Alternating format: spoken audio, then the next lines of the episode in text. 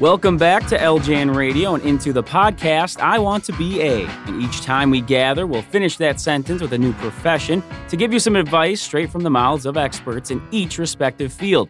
This is part two of I Want to Be an Aerospace Engineer. We're speaking with Kim Hicks, a systems engineer over at the well known Boeing Company. During part two, Kim expresses what she loves about her job, but also some of the challenges that are a part of this profession when you're going through some of these, you know, maybe you're testing or you talked about just sort of the the risk assessment in that type of situation. Are there any particular skills or personality traits that you feel are going to fit just the best way possible to succeed? And uh, obviously, as we talked about, you have to have that education piece to it. But are there any other sort of factors that you would consider when you're maybe looking at a candidate, for example, in terms of the skill or personality side? Yeah, so I think, like you said, the technical aspect is obviously important. You have to have the educational credentials and the technical background to be able to perform the test. But also, just as importantly, is um, being able to have the, the right personality. You could be the smartest person in the world, but um, it doesn't necessarily mean that they're the most effective in, in executing the job and communicating the results. Somebody once uh, explained it or gave me the analogy of well, if you had all these really smart people in the room and you had to be stuck on a on a space station with them in a in a very small confined space um, for six months to a year, could you could you do it? Right. Could you, you put up with them? um, do, do, you necessarily want the, the smartest people, or do you want the ones that could mm-hmm. do the job, but that you could also tolerate and communicate effectively with? Sure. And um, you know, it kind of helps put it put it in perspective.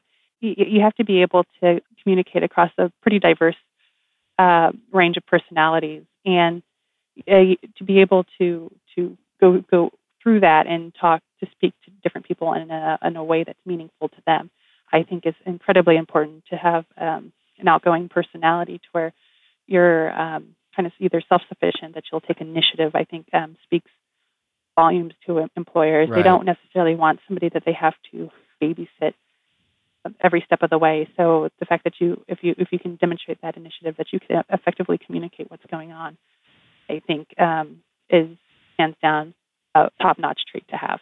Would you say then for yourself that that sort of I guess there's a little bit of autonomy with that, but is that a part you love about your job? Is there another area that you would you would point to as saying, you know, I just this is this is why I'm in it. This is why I do it. It's maybe something that's more hands on. What's what's really your love, your passion about what you do? I think my love and passion comes from the the products we create. I mean, I've I've been privileged enough to work on such a diverse uh, variety of of products, and it's you know it is really it's you know makes you proud to say, hey, I, I worked on that. Um, I've worked on everything from like the F-22, which is a fighter plane, and to sit there and see um, its capability and say, hey, I, I worked on this area, and I know that you know I did that did this part really well on that. That makes you proud to everything from I worked on a commercial uh, launch program, and when you, when you're sitting there with all the customers and your your the rocket's getting ready to launch, and you have everybody has their name signed um, on like the rocket fairing, and so you can say, hey, my stuff's been to space. Right. So I you know things like that really you know r- really make me proud. And the fact that, especially if for me, if it's a hands-on, if it's a piece of hardware that I got to touch and help test or build, um, you know that's a sense of accomplishment as well. So when you go and speak, I mean, are those the ones you sort of maybe uh, bring up? I mean, you're talking about F twenty two. You're talking about having items going into space. Is that stuff that I mean, are those the ones that really stand out to you as being the ones that you mention and probably get people a little excited about some of the things you do? Yeah. So those are those are some of the, some of the um, items, and those are the ones I probably hold closest to me. You know, there's a the variety of different things. Um, some of them people uh, I think uh, maybe don't uh, can't correlate as much with. Like I could be really excited that we did a, a breadboard um, test of a um, a piece of um, avionics, but you know, looking at circuit boards maybe on a bench is it's, right. it's, it's yeah. hard. Yeah, hard yeah. We get we get know, the fighter uh, jet, we get the space shuttles, and you know that kind of stuff. That, yeah, th- those are the yeah. most sexy items. So. Yeah, yeah, exactly. So uh, you know, people something that people can easily uh, uh, connect to. Uh, I think are the ones that I, I tend to when I when I speak are the ones that I use as, as an example because people people get it um, more so than some of the other small things. Or if I look at hey, we were looking at you know solar cell technology and and how you can use it for different things, and he was like, oh yes, I got really excited about a, a, a piece of silicon. people, people kind of look at you, and it's uh, you hear right. crickets in the room. So. So, but you know, things like the F 22, and then you show them a picture of an F 22 doing these really awesome maneuvers and screaming across the sky. And, you know, people, I think everybody, you know, has that Top Gun moment and thinks, "Oh, that's really cool." yeah, it's yeah, like you said, it's a little a little easier for us to be like, "Oh, you worked on that, then now you're cool." Yeah, good job. Yeah, exactly. Clearly, you enjoy what you do, and there's a lot of benefits and, and positive aspects to it. Are there any parts that you would point to as you know, just as a sort of wake up call or an honest discussion on, on the profession that are you know things that are challenging maybe more difficult than what you'd see as your average job and what would you point to if you know there was a job seeker interested in finding out more? I think in terms of things that make it more challenging um, I, I, think part of it might depend on what side of the industry you work on whether it's defense or commercial um, sure. especially if you look at today's economy if you're working on the defense side of things it's it's kind of rough going especially um, when you your career is held your fate's kind of held in the hands of of the the congressmen mm-hmm. and women and senators that you've you've elected, and, and so much goes into whether or not they can produce a budget that will um, allow you to continue to work.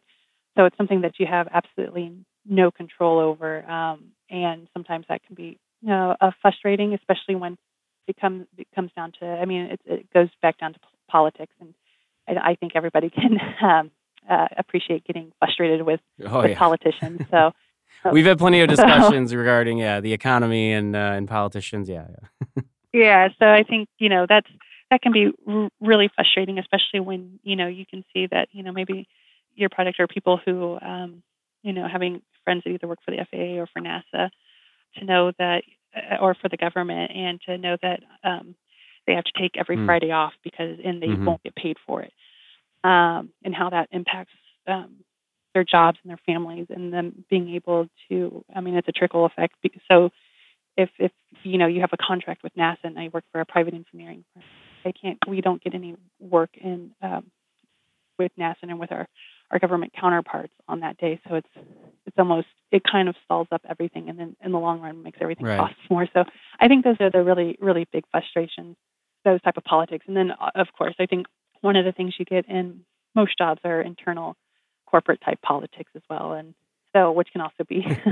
frustrating as, as as well. So, but I think you, you, get that wherever. So, wherever, no matter what type of job you, you kind of the reality of corporate America that you you you, you have these internal corporate politics and sure. games being yeah. played, and, and sometimes you know at the you just want to scream and pull your hair out and say, I just want to do my really cool job and, and work.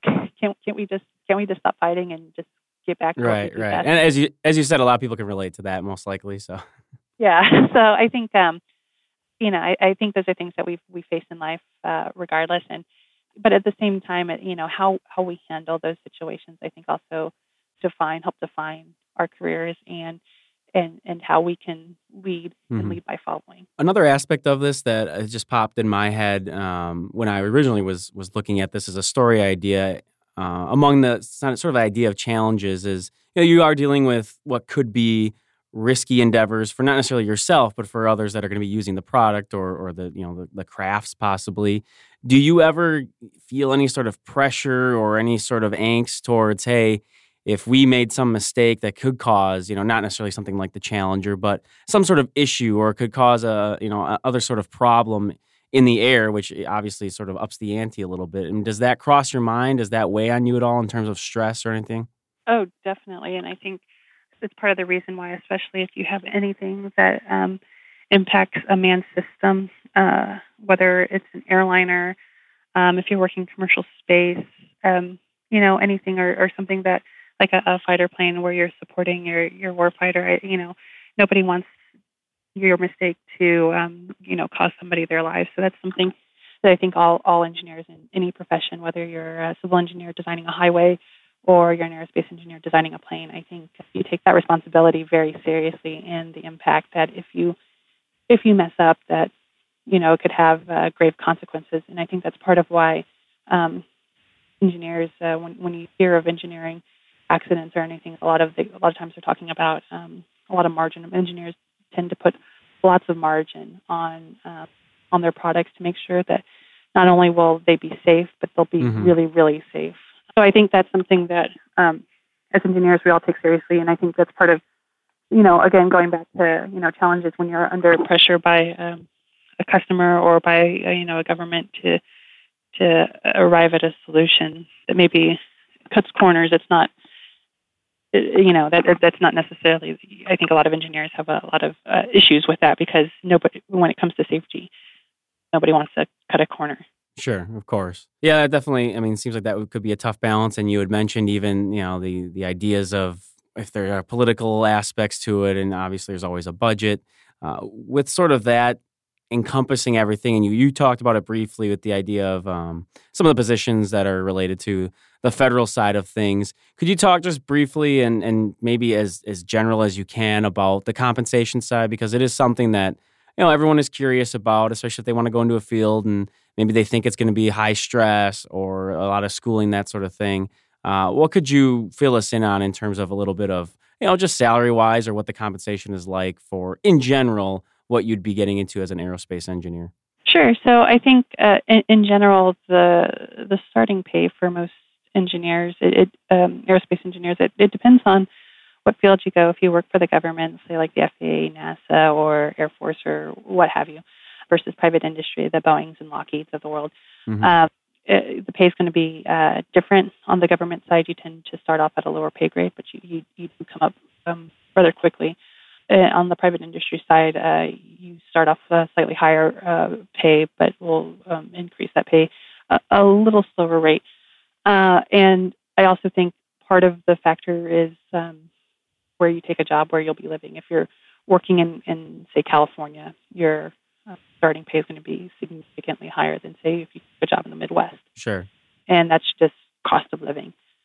So I, I you know, that being said, I, I think on average, um, you know, when when I graduated with my bachelor's degree, um, I think the average starting pay was anywhere between forty to about eighty-five thousand, um, depending on or where you were going and right. if you're going to go government or private sector. Right, right. As you said, there are always uh, you know sort of outside factors and other factors that go into it. But uh, you know, just looking to give people a, a ballpark, and you, you, can always try to find information uh, elsewhere as well. Uh, we are getting a little low on time, so I just want to sort of throw out here at the end, as we do with all of our guests, uh, if you had any last advice, maybe a takeaway for the job seekers that are possibly interested in this field, what would be sort of that last uh, piece of info that you'd want to to get out there for us? Sure. Network, network, network, network. Um, go out and network by joining a professional society or doing anything like that in school. I think it really helps. And then also not to underestimate the power of grunt work when you do get that first job. If you're doing what you might think of as a grunt work task or busy task, something that doesn't really interest you, um, you know, if your if your boss asks you to do that and nobody else wants to do it, volunteer to do that because volunteering to to do that sort of thing and to um, do what most people don't think is very quote fun. It's it, it's being asked for a reason, and your boss needs it for a reason, and that will leave the most lasting impression on um, your boss and those um, that need it, and the managers around you. And I think that will speak more volumes about your capability and your ability to be kind of a team player and help you more in the long run. Sounds like perfect advice to finish up on today. We do appreciate that. Unfortunately, we are going to have to wrap up the show today on LJN Radio and are looking to uh, somewhat of a unique and, um, of course, important field. Our guest on I Want to Be an Aerospace Engineer has been Kim Hicks, a systems engineer with the Boeing Company. Thanks a lot for bringing us your knowledge and insight today, Kim. It was my pleasure. Thanks for having me. And that is all the time we have for this episode, but we want to know from you, the listeners, what other types of jobs may interest you. Just send us an email to ljnradio at localjobnetwork.com if you have any comments or suggestions, really for any of our podcasts on LJN Radio. Once again, I'm your host, Tim Muma. We'll talk to you later.